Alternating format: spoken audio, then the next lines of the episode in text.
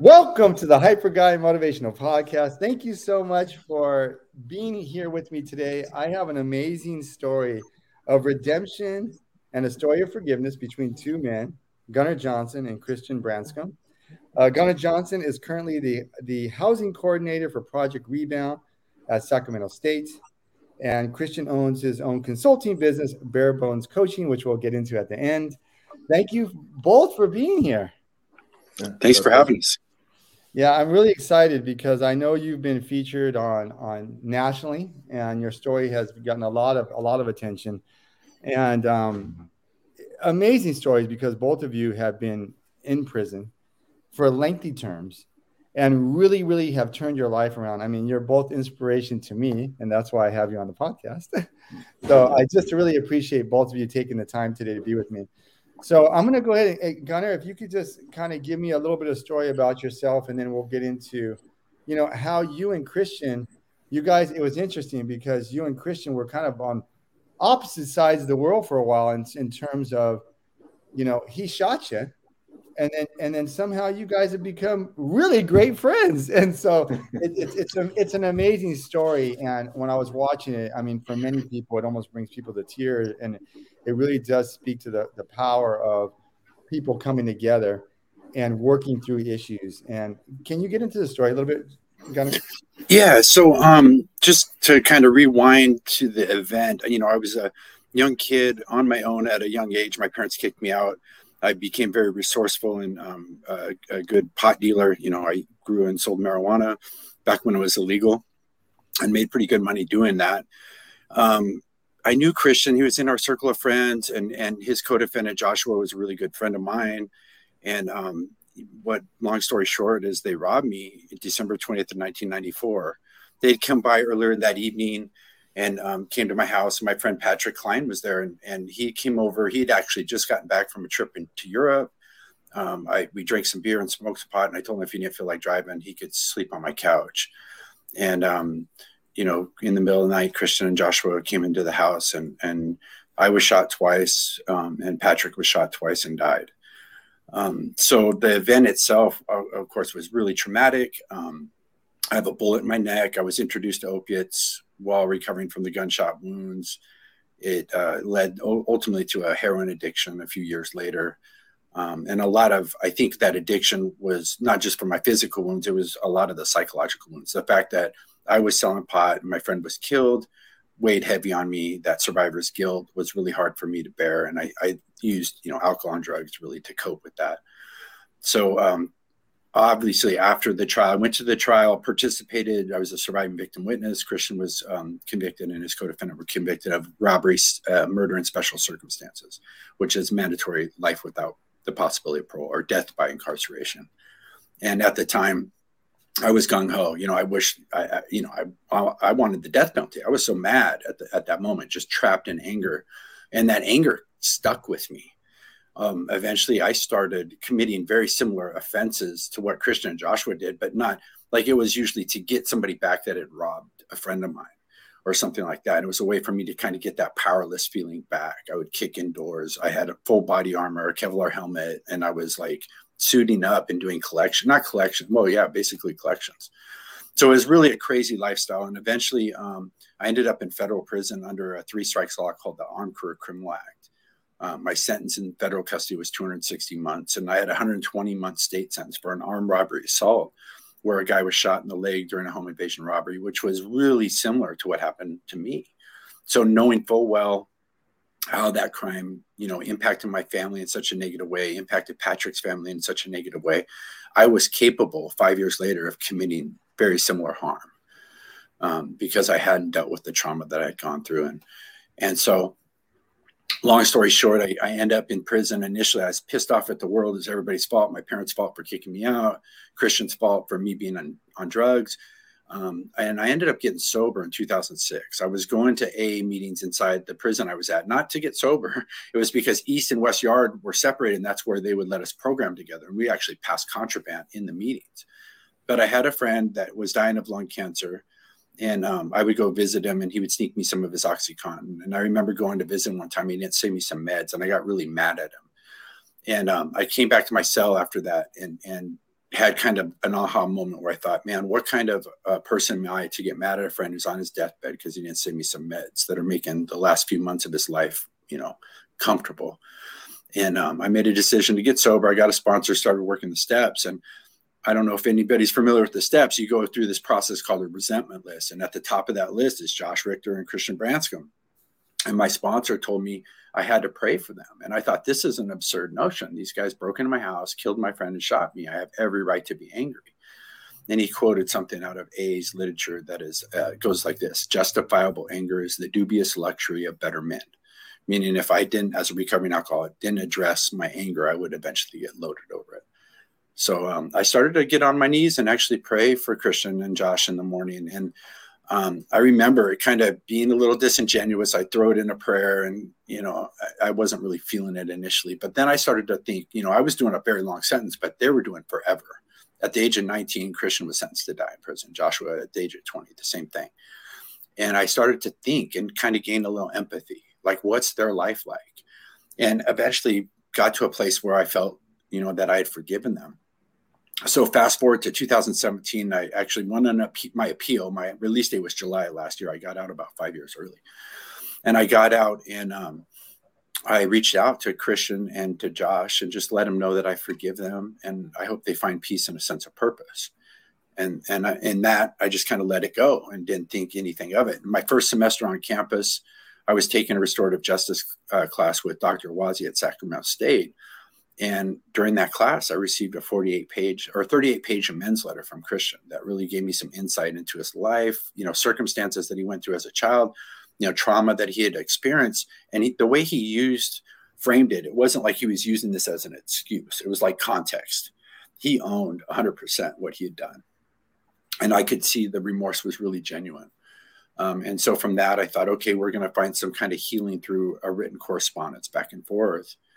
And then um, Javier Stauring, who works with Healing Dialogue and Action, contacted me and asked if I'd actually be willing to sit in circle with Christian and do a victim offender dialogue, which is a restorative justice, you know, circle process. And I had actually been learning about it in Dr. Wazi's class, so I was familiar. And I readily agreed and and kind of fast forward from there, um, the, the documentary was made. And uh, postscript, it's been remarkable. So one of the things that I got from that, and maybe Christian, if you want to just go through the lead up and kind of catch up to where I'm at, we can talk about our experience in the VOD. Yeah, yeah. Hey, Christian, can you talk a little bit also about? And we're going to get back on Gunner. I want to, I want to like let when Christian gives a start. I want to ask you both about how prison changed you and what kind of insight it gave you. And I'm sure you went through a process of at first, typically it's not the best experience in the world, but your process and how it changed you. But so, Christian, what was your part in this leading up to the shooting? And how did you feel afterwards? Um, you know, if, if to be candid, afterwards, I was the person that had committed the crime in that moment. You know, I know I I had done something wrong, but I believed in what I had done. I I think I felt a deep sense of remorse, but was also conflicted with my shame ethics, which told me that this was the right thing to do. So it was it was kind of like uh, it was a seed inside of me that knew that I had done something wrong and I couldn't get away from that. At the same time, I believed that violence was a cure for the pain that I had inside. So it took me a while to sort that out, but there was always this knowing that it, you know, Gunner didn't deserve that, and Patrick obviously didn't deserve that either. You know, so it took a long time for me to be able to, you know, feel my pain and then relate to the pain I'd caused others. So I think it, it's a process that needs to happen for sincere remorse, and it took me to maturing, having time to be reflective, and then obviously owning my own you know life and then being able to relate to what i had done to them i think. Um, ultimately when i committed this crime uh, i was wrapped up in exactly what i was just describing which is these shame ethics. You know i got brought up where i was neglected very heavily by my mother. I was put into abusive situations because she didn't want to be a parent and didn't really care about what was going on. And as a result of that, I was I was groomed and with a girl that I had a crush on at my age at eight, eight to ten. I honestly don't know the exact. I just know reflecting back was been eight and ten years old, we were groomed and molested by a neighborhood boy that was about 17 years old. And it was the first time in my life that I had found acceptance. I didn't understand sex or these things were wrong. I didn't, all I knew is that finally somebody saw me and that I wasn't alone in the world anymore. Right. So I had these two people that I could engage with that wanted to see me. And it was under the context of, you know, this pedophilic, you know, interaction. Uh, at some point, he tried to sodomize me and I couldn't do it. I was too small of a child and it was painful and I cried. It was the first time I experienced violence. He, he slapped me around, he kicked me out of the room, and he says, "Look, you know, I don't ever want to see you again, and if I do, I'll kill you." You know, like that's that's the context of how he responded to me having pain. So, having not dealt with this before and feeling isolated and not knowing what to do, I really felt like I was the one that had screwed up. I was the person that that had failed. You know, I didn't live up to, you know, these people finally accepted me and I was out. You know, I'd done something wrong and I couldn't share it with anybody.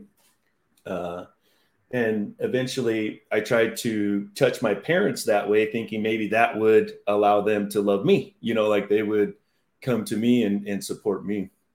And uh, of course, that brought to light, like, where, where did you learn this or where did this come from?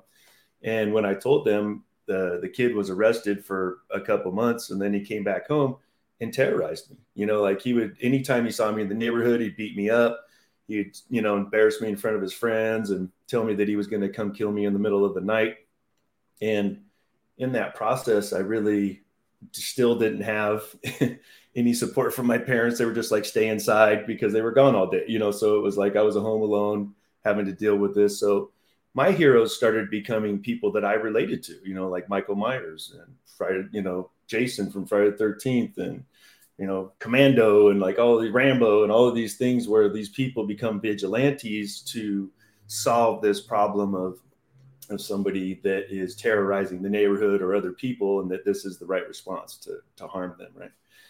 So this kind of becomes my they become my heroes. Those become who I admire. And my brother ends up seeing me after I get beat up one time on the side of the house and he he goes down the street and, and challenges the whole group of guys that were uh, essentially just socially torturing me. And I saw them back down and cower down. And two things happened in that moment was that I felt like I don't want to say loved for the first time, but I felt like this is what people do when they care about somebody else is they're aggressive to other people. And it was the first time that I felt like, okay, I had a victory because he was strong and and this is what strong people do you know? And a lot of times we talk about in this work that shame ethics are defined by your weakest moment not true strength. So if you punch me in the face and i hit the ground i know two things in that moment i'm weak and you're strong. And if i don't want to feel weak i'm going to be like you. I'm going to adopt what you did to me as the ethos for what's going to cure my pain. So I actually learned the idea or the ethos of strength through my weakest moment, not understanding what true strength is. So I went forward in life with that ethos of, of thinking that that vigilante mindset, protecting the people around me, kind of doing what I wish that my parents would have done for me, but more so, I was battling my insecurities and not knowing how to cope with how alone and how insecure I felt. So aggression was my everything. I sacrificed everything I really wanted for uh, that perception of fear. If somebody wasn't afraid of me, I didn't feel safe. So I lost real connections with people. I didn't have loving relationships. I didn't thrive at school. You know, like I didn't get to do anything I actually wanted to do because I gave I sacrificed all of that for the feeling of safety. So around the time that Gunner and I are hanging around each other, and and my co-defendant Josh is a very close friend of his at the time. There's uh, I'm going through my own downward spiral. My dad had died a couple years earlier. I was feeling insecure with these relationships I was having with uh, women that, that I didn't feel like I was really wanted, you know. So I was, and I was at home with my mother, who was a big trigger for me. It was always trying to kick me out of the house, and it was there was a lot of dynamics going on there that were very that really brought me into a uh, a place where I was really struggling with a narcissistic injury. You know, like I I really couldn't see myself anymore. You know, I was really overwhelmed with life. And so I started projecting all of this stuff out. I started using drugs at this tree lot I was working at at night where I was guarding it. So I have a gun out there and I'm I'm chasing, you know, phantoms through the trees in the evening. You know, like I'm trying to cope with this by using drugs. But what's really happening is all of this poison is seeping out of me. I almost attacked a guy in the parking lot because I thought he was was uh, molesting a child out out there. He had a, like a mobile home that he was there with, and this kid would come in the middle of the night, and I heard him crying, and um, you know, like I was I was going to hurt somebody because I couldn't cope with my own pain. I was trying to, to I thought if I finally killed this demon or attacked something that resembled what had hurt me, that I was somehow not going to feel this ugliness anymore, or that I would feel like I'd overcome it. I wasn't always running from it in my mind and my heart. So we had a very circumstantial situation happen where we were in the driveway um, and Gunner came in and he had pulled out his gun. And this was really triggering to me because he was close to Josh and I perceived this as an aggressive thing. And then I was like, hey, where's all this shit coming from? And then Josh intimated to me, you know, like, hey, this guy pulled a knife on me, you know, a few days before, and like I owed him money, and like, and it felt like this really um, you know, I, I felt like I had to defend him. You know, like I was like, oh, well, if this guy's pushing up on you, well, let's defend you. You know, like this is what somebody that cares about somebody else does. And because of my shame like this, I didn't even consider Patrick or or Gunner or any like them as people. They just became something that I was opposed to, and I was I was going to harm them because that's what I thought was the right thing to do at the time.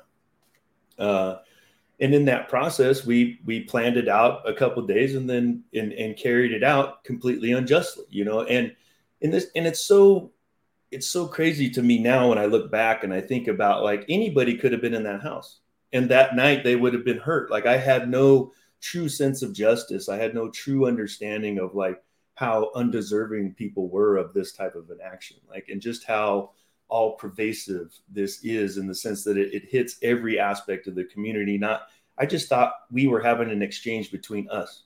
I didn't see the ripple effect of how this would linger all the way to this day. You know, like how people still can't cope with this trauma in a lot of ways, and that that's what Gunner and I work to do is try to share our experience, hoping that that will help them mitigate their pain in some way. So by the time we go to court, honestly, one of the biggest moments that I have of regret is when they had the sentencing hearing. I felt like I was the survivor. You know, I felt like I was the victim, and I had a lot of confusing information coming at me. The officers had pulled me and Josh off to the side inside of the, the county jail and lined up probably 20, 30 officers, and they all came down and shook our hand. And, and I'm like, what's happening right now? And they're like, you know, if you had done what you did with a badge on, you'd get a Medal of Honor. And so on one side, I'm getting told like, look, what you did is just, and you're you're a, you're a person of integrity. And then I go into a court and they're calling me the menace of society, and I don't understand what's happening here, and you deserve the death penalty. So in that moment, I was very confused.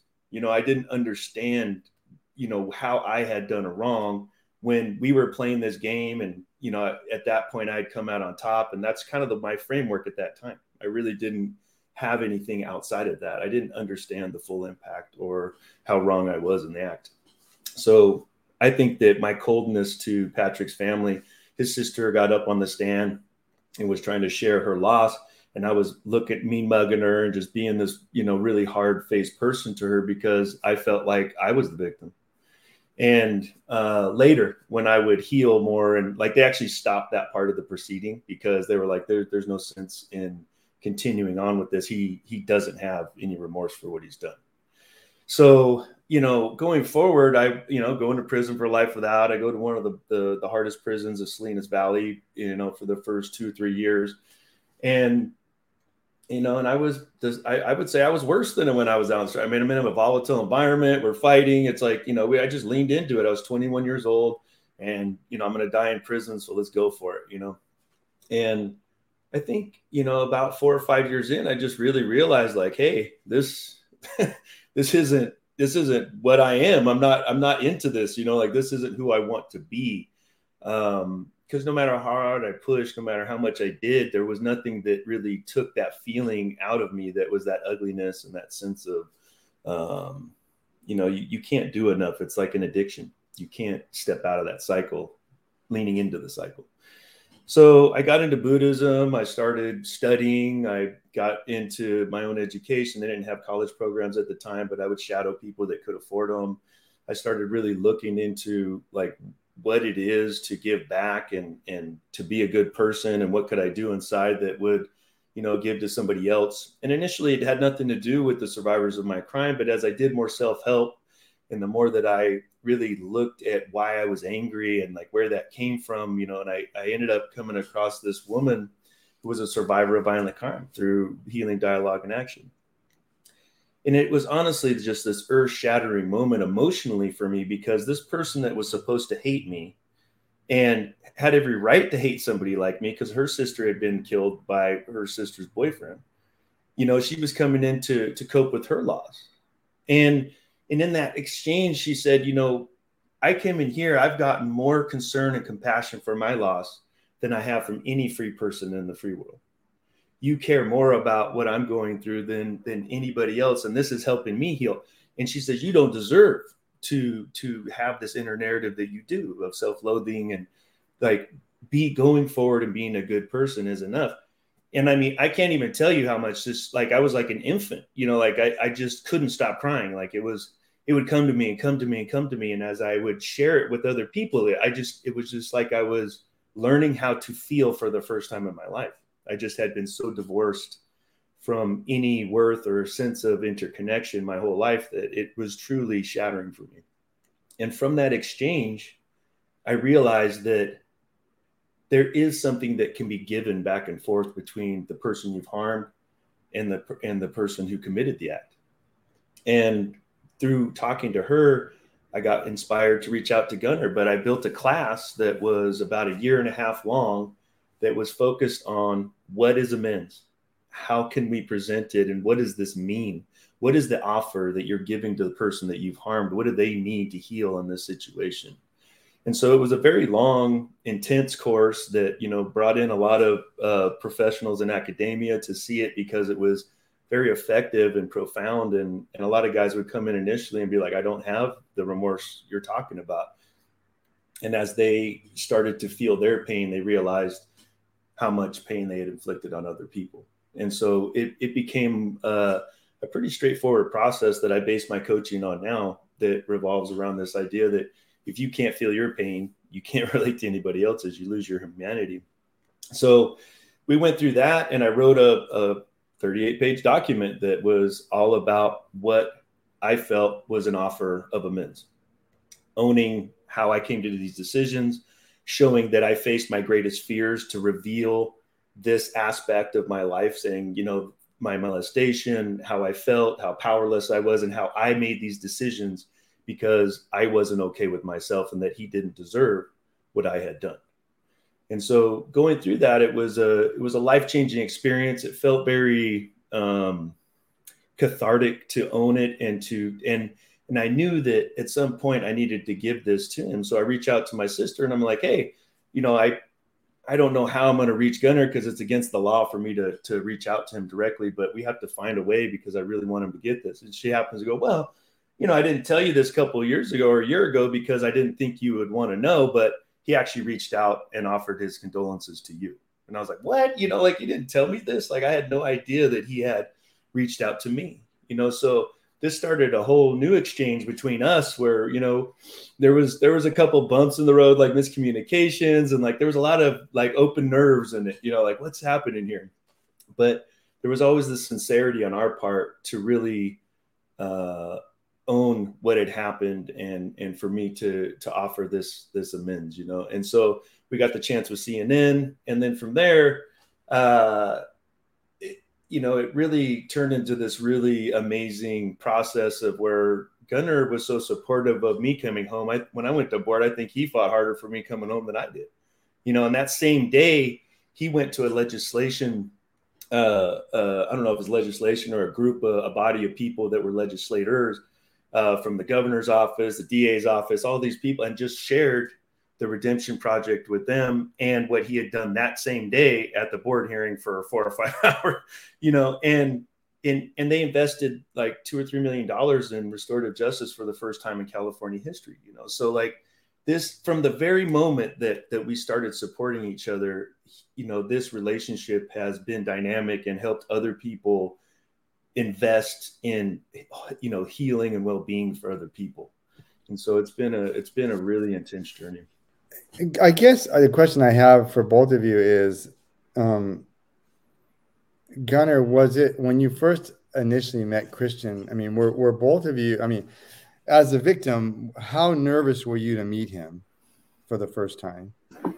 I mean, and, and, and did any part of you struggle with letting go of the pain that he caused? Because he took he the person had he the life he took was a good friend of yours and then how did you process that? Did you process that before you went to prison after you went to prison or after you got out? So let's start from the beginning. Um, i think it was kind of um, it was nerve-wracking. It was my first time going back into prison to meet with christian. And a little bit of the struggle was like christian hinted at it there was some miscommunication. So my memory of the event and Christian memory of the event are different. And when he wrote me a, a men's letter, I thought when he was talking about, um, you know, isn't it amazing that we're both still alive because you had your gun? I thought he was using his co-defendant's defense argument, you know, and trying to kind of get a, a self-defense argument in the back door for an appeal or something. And I'm like, you know, is he going to lie to me? Like, I, you know, lied to my face about this and and when he explained what happened that it was premeditated murder that that was their intent that i tried to defend myself which i had every right to do I, even if um, i have no memory of it still to this day but um, if i did that that that was just on impulse. But so that cleared that up. The the apprehension i had going in um, wasn't very i mean there wasn't much. It was going back into a prison. I'd done a lot of preparation in my restorative justice class. I sat down with the warden um, when I first went to Lancaster, and she was like kind of feeling me out, like, "Hey, are you guys gonna be okay? Is that door gonna crack? And are you guys gonna be, you know, battling like you know they I think expected?" And I said, "No, I'm here to heal." And what they did cut out of the Redemption Project is when Christian first walked out, I got up and I hugged him, and I told him, "We're here to heal." They made it sound a lot more adversarial than it really was. We had both been doing this work for a while on ourselves with the intention of healing.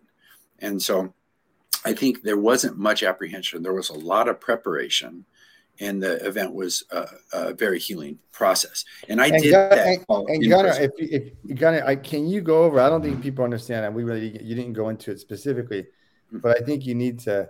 I mean, you had serious injuries. These are significant.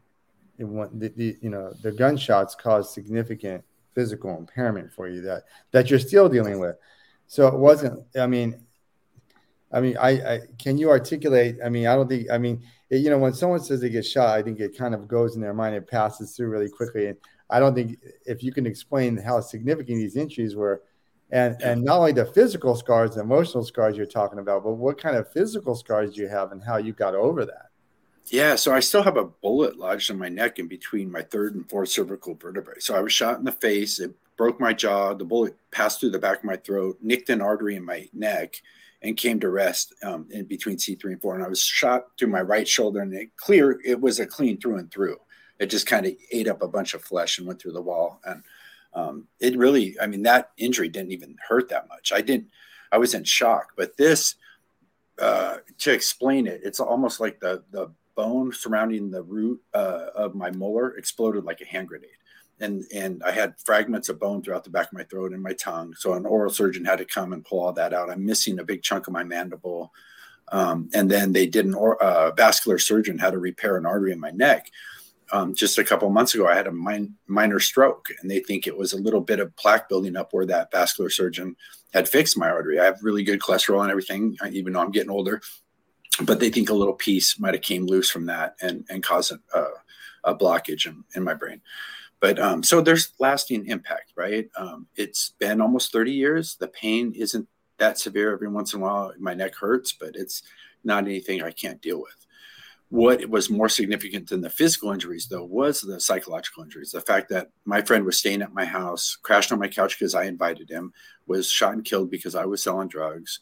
So I took a lot of ownership for the crime. And what Christian really emphasized when he came to that VOD is like, none of that is yours to, to bear. None of that is your burden to bear. That is mine. and um, so that was really a weight off my shoulder. And also, I didn't want Christian to bear that because what I found in our conversation, and I think it's lost in that 20 minute you know clip of it in the CNN thing, is Christian um, the work he did on himself. He is a, a really remarkable human being that started investing in the well being of others in prison.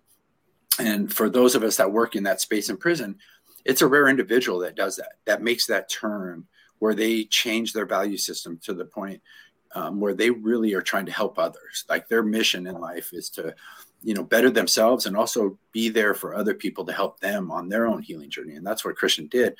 And so I saw his humanity in, in that conversation and, and saw his potential.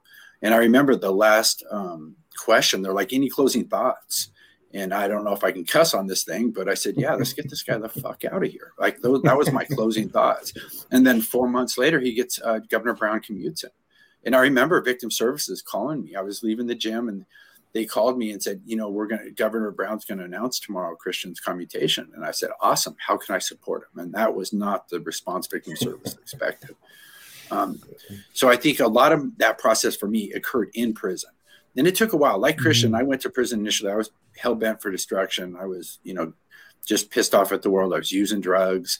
Um, eventually, I got to a place where I saw other people that were, you know, had faith in God and that were doing the work and were sober and they were what we call happy, joyous, and free. They weren't caught up in the mix and and you know the drama on the yard. And then ultimately was when I had that self reflection. Like when I realized when I use drugs, I'm manipulative, I'm selfish, i'm kind of a jerk, and that's not the person I ever aspired to be. And so that's kind of my, you know, pivotal moment in 2006 when I tried to uh, change course in my life.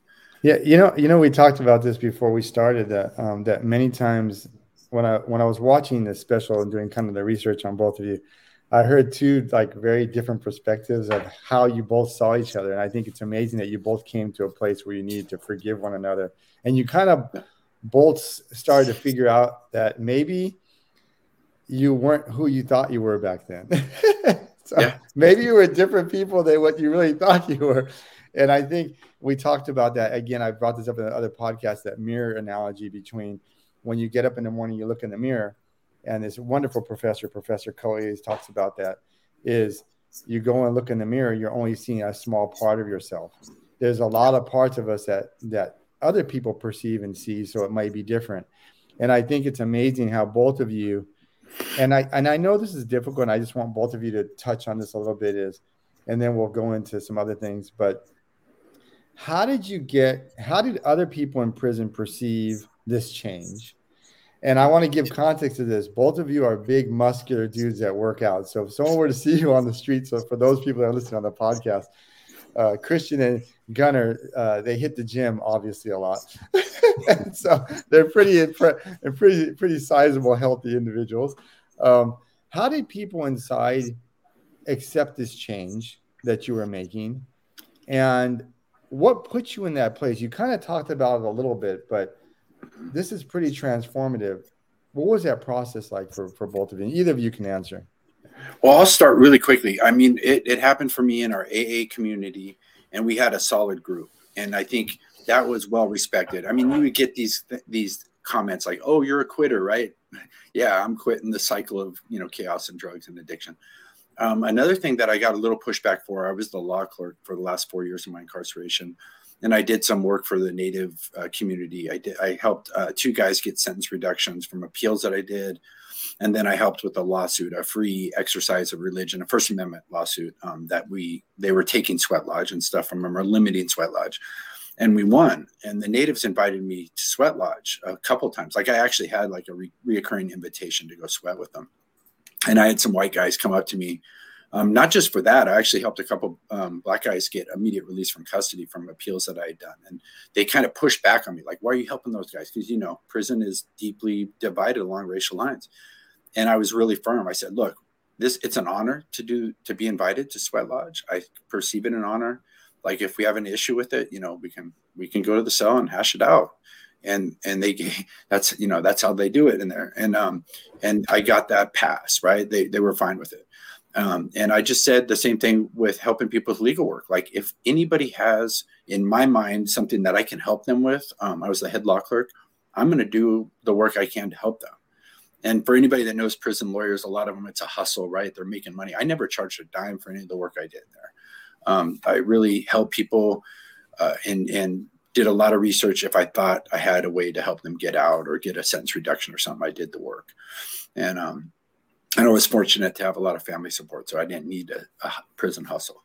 Um, but yeah, for me, it was just I got a, people saw that I was doing the right thing. I wasn't faking the funk. I think a lot of times, if you're in there and you're kind of straddling both sides of the fence, like you got a foot in the game and you got a foot in religion or in the program, you know, then they're not going to give you the respect. But if they see it's genuine, the guys will give you space to grow. And and I've seen the culture change a little bit in prisons where it used to be, you know, they would you would have to run a mission when it's your turn, right, or whatever. And and um, now it's changed a little bit. You see a lot more people because there is hope. There are people going home, and there's a lot more of the OG, even uh, people sitting at the table that are like, "Hey, let's give these youngsters a chance. Let's not derail them. So this is going to be their life, like it is ours." And um, so the culture is changing a little bit. And I think Christian can speak to that more than me because the California system is a little rougher than the uh, federal system, which I was incarcerated in. Yeah, I, I, was really lucky to be part of a pretty progressive crowd. There, there was only 600 beds on our yard, which usually there's a thousand. And of those 600 beds, 400 of them were LWOP prisoners. So we kind of had, you know, we'd been there for a long time. We were very progressive in that we weren't trying to embrace violence. You know, of course, we're in prison, it happens on occasion, but oh, the prison politics wrapped around that really allowed you to kind of decompress a little bit more than on a regular yard. And it felt, um, you know, it felt like I had a lot more leniency to to have my own experience than probably when I was at Salinas, where it was really active and there you're just trying to survive. You're not trying to focus on anything other than that. Um, but at this yard, I, I, was very fortunate to get over there when it started up in uh, 98. And it started becoming something that um, it's, it was a place where I got to do art and I got to give back to the community. And I think these, these gives really started leading me down a road to where I started asking myself real questions, you know, as I started to go like, well, how come I don't feel anything with this? Or why do people think this is right? Or, you know, it just started kind of like playing with those ideas. And I know for me, what what it really took was me getting connected to my own experience. So uh, an art teacher there had inspired me to start really like going like if you're going to express something you have to have something to express like what's your experience what do you what is something that's heartfelt for you? What do you and I realized that my emotions were just not available. I was pretty much on or off. Either I was just angry or I had nothing to give. You know, like I was pretty much flat. You know, I didn't have any real range of emotion at the time. And so as I started kind of looking into this and exploring it, you know, I remember there was a time where I got emotional where I'd written a letter from my eight year old self to my mother.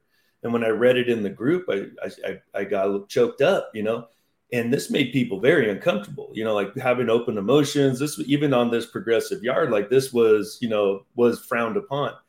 But at that point i felt so good finally feeling something something real inside of me that i just didn't care anymore. I was i was done pretending. I was done with the anger. I just was done with it. I was like i will do whatever it takes to get this out of my chest you know this this animosity and I mean, my head would just spin with negativity, you know? And so when I really got honest with myself about that and started trying to find the answers to where this came from, that journey led me to processing all of the pain that I experienced as a kid. And once that was unlocked for me, and I mean, there was a lot of tears and there was a lot of open, you know, uh, shame is something that can be consuming. You know, when you think that somebody else is never going to accept you because of something you felt or dealt with, it's it's very overwhelming but that's the actual key to unlocking your potential. Because as long as you feel that way as long as you feel unworthy or you don't have the courage to say i can't change my life experiences. This is the way that it actually is you're never really yourself. So by doing that it was the most courageous thing that i did. And earlier i brought up the notion of shame ethics where most of my life when i was a kid i thought that being strong was being aggressive because that's what made me feel weak when I was a kid. When I went through these processes, I realized that strength was compassion, thoughtfulness, introspection, being vulnerable. Like it took so much more strength to do those things than it did to go out and put a knife on my hand or do something. It was it it was it it literally challenged every part of me to it took everything I had to achieve those acts. So those became my badge of honor. That became the thing that inspired me and, and pushed me forward. And then as a community, I think there were some people that just couldn't handle it, you know, and I really just stepped all the way out of all the criminal thinking. I was just like, you know what? I, I don't care about prison politics. I want to be a good guy. And I used to tell them all the time, like the worst thing I ever did in here was grow up because now I don't believe in this place. I don't believe in the things that go on in here. So it was very conflicting. You know, like there was a lot of times where I had to hold my ground when people didn't understand, and it was okay. It was okay. I was like, you know, I get it. You don't get it, but I'm not doing that. So, you know, this is the way we're going to play it out. So, luckily, I was in a place where I could hold my ground with that when it was time. And it wasn't such a rough yard to where I just got ate up by a mob of people. There was only a few people that were really stuck in that vein there. So like it was it was it was kind of a, a rocky situation sometimes depending on what I was holding my ground on. But for the most part, we we really had a strong group of people trying to give back, trying to support each other's growth, and most importantly, what could we offer? What could we give back? And I think that that's the first sign of real transformation in somebody when I'm working with them as a coach is when they get that inclination or like, man, how could I help somebody else? That notion doesn't come from somebody that's full of shame or defensive or thinks they're alone in life. You know, they don't they don't even consider the other person's experience. So, hey, Christian, uh, let me ask, let me ask you guys both this question. Um, both of you have said amazing things. I can be on here for three hours with you guys easy. Um, I just uh, go have a meal together and talk about stuff. Um, what advice do you give people in prison or are involved in criminal activity on the outside or just involved in activities that they shouldn't be that necessarily are not they're counterproductive to, to their well-being what advice do you give to somebody to try to move them in a more positive direction or how do you deal uh, with something like that i don't i don't ever give people advice i've learned that over the years but i will ask questions i will ask questions and and see if that deepens their understanding of themselves right so i might ask them like okay you did this thing what did you want out of it did you get that out of it? What was your intention going into this? Like, and really just kind of like do a, a base level check. Like, what do you want when you act like this? Well, I think I'm going to get this. Did you get that? No. Okay. So now you're going to do it more next time, right? Thinking that that's going to give you more. And he's like, yeah, I'll just go harder. And I go, okay. So how many times have you done that and was it successful? You know, and then you, you just follow those leads where people, I believe in the, I believe that everybody has the ability to heal or be whole. And the only time that we're not is when we're not self aware, when we're not connected to ourselves. So I just, I trust that they have that capacity and I call them to it. I just ask questions that hopefully get them curious about their own experience. Yeah, and you know the little bit of the work I do, Martin, with um, reentry, and um, a big emphasis I always try to place is education, opening up doors of opportunity. Like we know the numbers as far as recidivism, you get a two year degree, it goes from 50% to 15. You get a four year degree, it's 4%. You get a grad degree, it's non existent. And I've worked at Project Rebound for almost six years and seen like the transformative power of education firsthand and working at Insight Garden Program, supporting people coming home. It usually, if, if they go in that track, they're going to be, it launches their life in a different direction. Um, and that really provides a way for people to get out of the criminal lifestyle and open up different doors of opportunity. But it's hard. I mean, if you come home and you haven't done the work, you're set up to fail. You know, you're going to go right back to what you know. And if you don't have a supportive network of people to kind of guide you and connect you with resources, it's hard.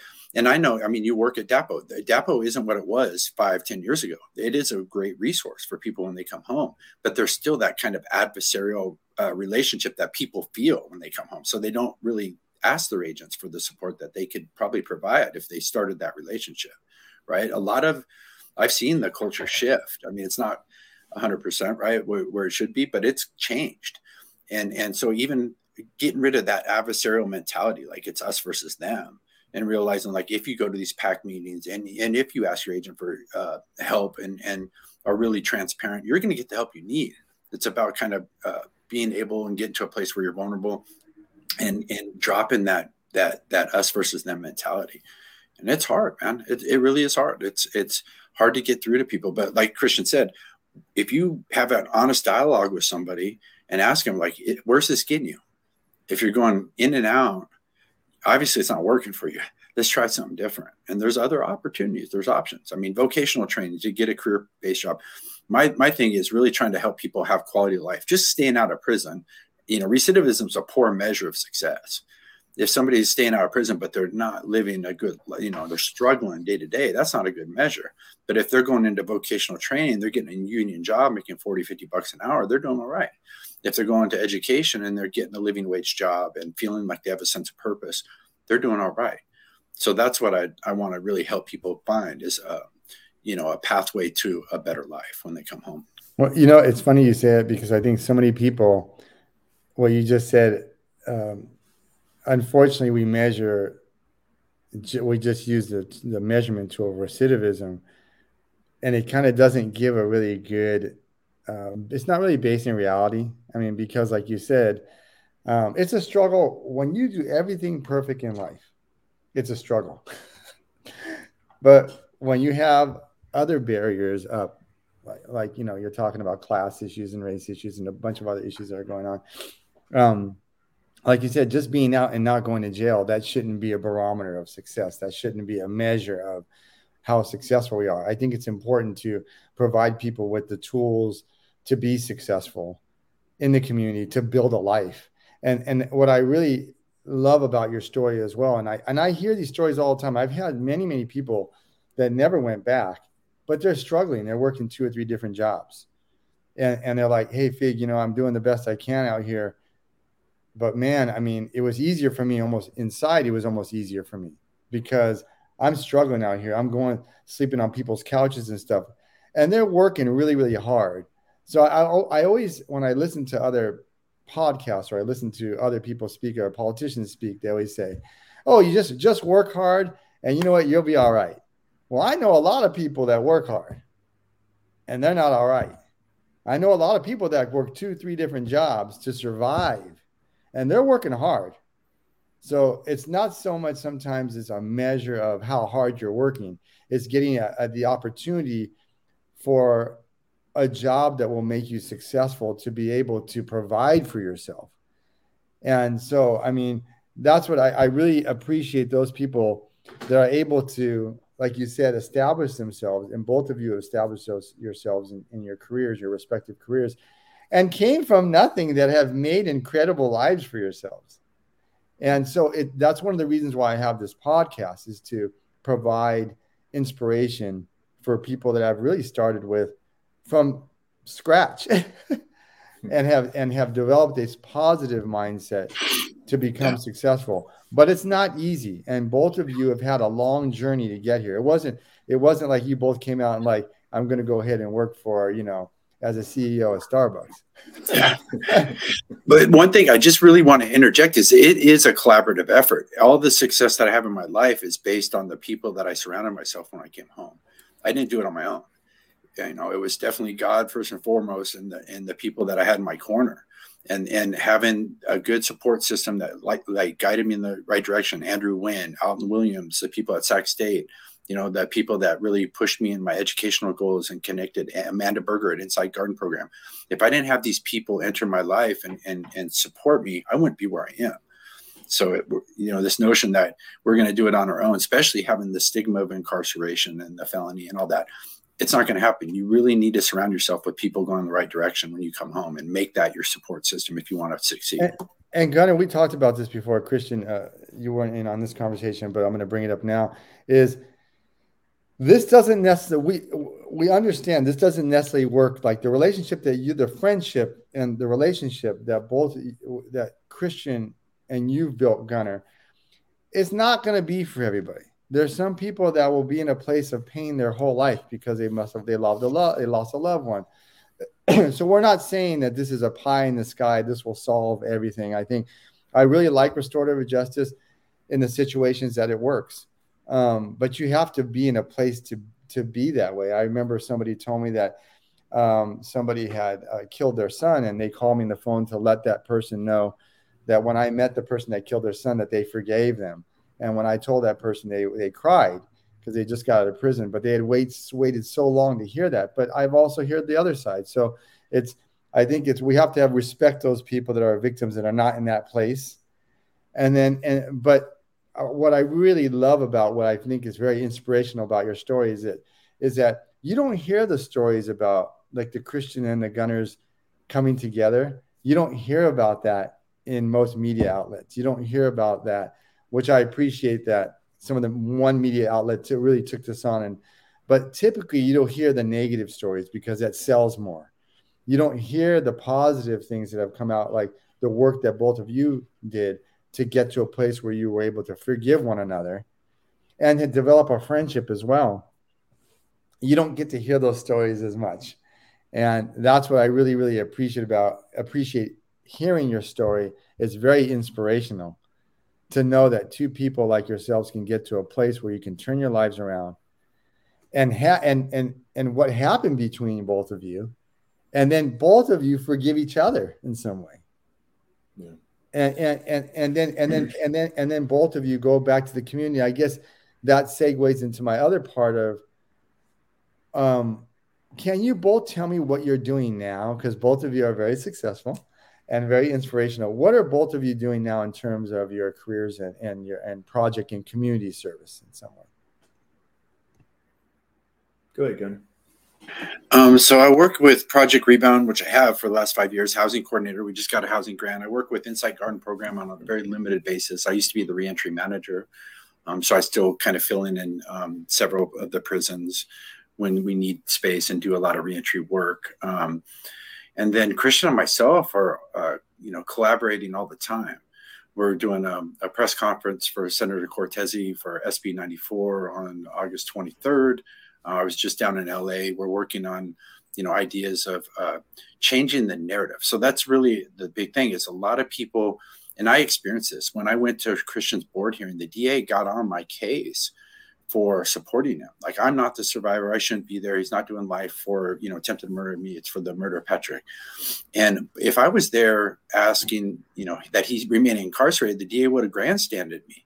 But because I had healed and came to a place where I had forgiven him, um, you know, I'm all of a sudden part of that adversarial system.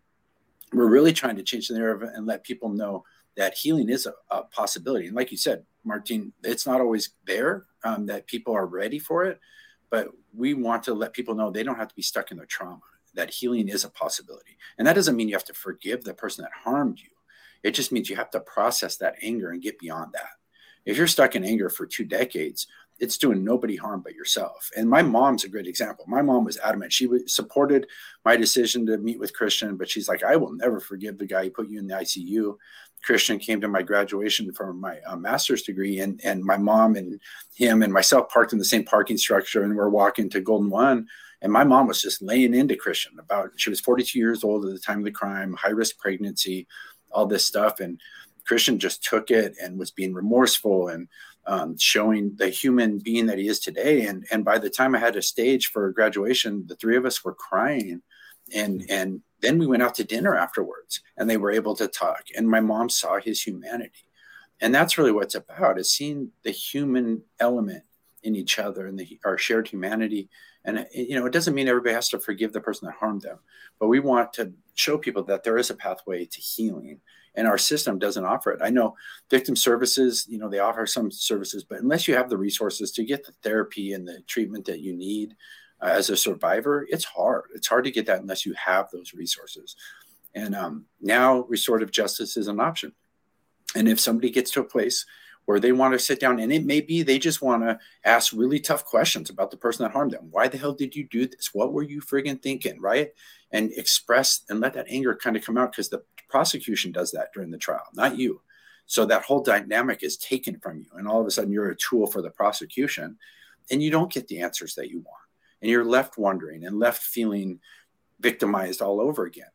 And we're trying to change that and let people know that you can, um, that healing is a possibility. Yeah, it's and that's the public narrative that we're really trying to chip away at, which is this idea that sh- it's a it's a shameful thing. You know, if somebody wants to heal or they accept uh, the person that that harmed them as a human being, then somehow they don't love the person they lost. And this is a public narrative. This is a, a, way of shaming somebody out of the healing process. And much like you said, it it's it's not actually about forgiveness. I mean, this is a beautiful side product, not for the person receiving it, for the person that has it, the person that isn't full of anger anymore, that isn't. It's but the process isn't about that part. You know, that's something that's a byproduct of it afterwards. Our intention is to show people that when people have an exchange, I mean, you could take something as simple as you invited me out to coffee and I stood you up you go to the place, you sit there and wait for me. I don't give you a call. You know, how do you feel? You feel rejected. You feel, and, I, and then if you were to call me and go like, "Hey, why didn't you show up?" and I'm like, "Hey, piss off." Well, now what's more hurtful, me not showing up or not caring that that you were hurt by the action? Well, in a divisive system, that second part is in play all the time. Your pain isn't acknowledged by the person that harmed you. That that acknowledgement isn't there, and that makes the wound that much more intense and much more visceral for the person not being acknowledged in that painful process. So when somebody owns their experience and says, "Look, that you didn't deserve this," and and more importantly, I I realize how much, uh, like listening to you right now, I realize how much this hurts you, and I didn't consider those things, but now I am, and I feel awful about it, and I'm going to change my life and hopefully help. You know, like living in amends is the give that you can give now and so whether they become friends or there's forgiveness, but in that exchange, something is released for both people to where they can be better people. They can live more, they can contribute to their families, they aren't all shut down emotionally, and that that acknowledgement really changes things for people. So we aren't fighting for people to forgive people, but we are fighting for them to be free of the trauma that was was brought into their lives unjustly. So to us, that's justice.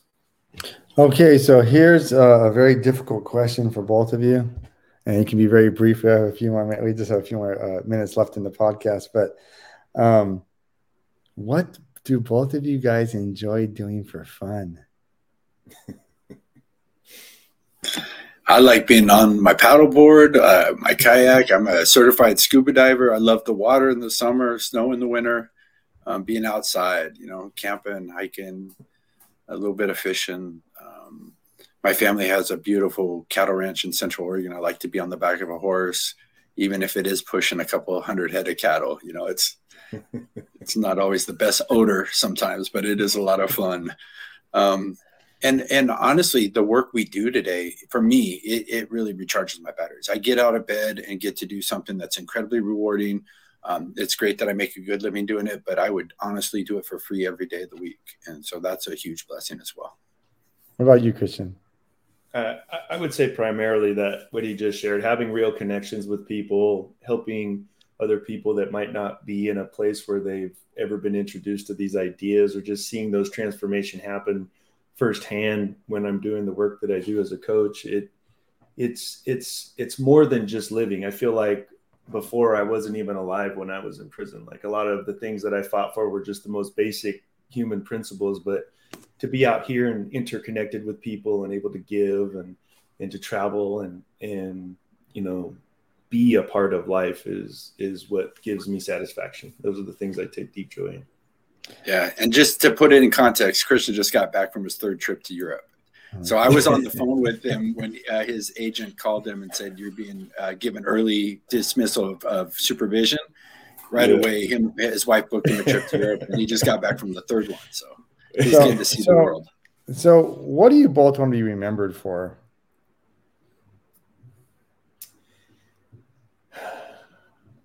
I, I mean, I I know for me anyway, it's it's that there's the the potential for people to change for people not to see people in a static state and to know that every day we wake, wake up, we're a different human being. So either we're stepping towards one goal or we're stepping towards another, but there's always that potential there. And that that isn't about that individual, it's about being interconnected.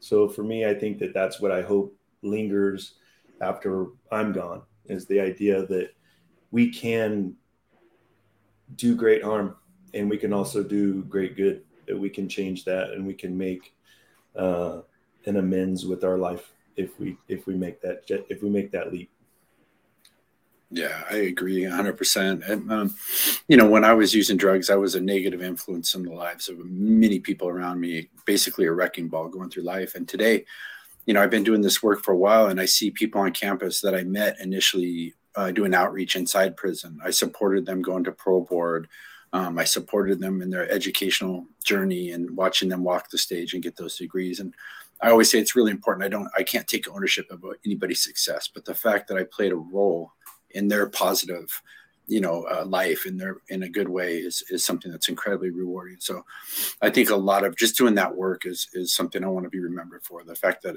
I was able to invest in the well being of other people and and and play a part in their lives that was positive. Well, how would they get a hold of you guys? Uh, Christian, what's the best place uh, to get a hold of your coaching services? I know you do life coaching. Um, what's the best way to for someone to get a hold of you? Uh, you can just uh, type in barebonescoaching.com or you could email me at cb11 at barebones.com. uh, so uh, and both of those are my coaching platform. I focus on transforming pain into resilience, and and it's uh, I usually work with people that haven't had success with traditional therapy, but they tend to find uh, a, ha- a, happy life working with me. So it's, it's gratifying work. Yes, and, and, what about you, Gunner? Uh, what about the Project 90 and the work you're doing? Yeah, so you can reach me at uh, Joshua Johnson three at csus.edu, which is uh, California State University.edu. And then the work I do with Insight Garden Program, it's Gunnerd, which is G U N N E R, at Insight Garden Program, I N S I G H T, garden program.org. Uh, yeah, dot .org and and yeah, those are the two organizations. Can, can, you just briefly just like what is Project 90 so people know what that is? Well, it's Project Rebound. So it's um, a college support system. It actually started in 1967 by Dr. John Irwin at San Francisco State. We got a, a philanthropic grant in 2016. We expanded to nine California State universities. 2019, we got our line item in the state budget, um, which was then 3.3 million we expanded to like 12 universities and now we're a recurring 11.5 was our budget. And um, we're at 16 soon to be 19 of the 23 california state universities. So we support people that um, are formerly incarcerated that want to get an education. That's great. Thank you so much. And gunner's gunner's done a lot of outreach and helps people get placed and um, does pretty amazing work. Christian and gunner you've been such a such an honor to have you on here I know it's taken an hour out of your both of your busy days. um, you can catch this podcast on all major podcast platforms: Spotify, uh, Apple, Apple Play. Uh, it's and also on YouTube. The video will be there. Thank you both so much for being here. I really, really appreciate it. Please join us next time for another amazing guest. We've got some great folks coming up in a in a week or so. And thank you all. Have a great weekend. Take care. Thank you, Fig. Thank You're you, everybody. Thank you. Thank you. Bye.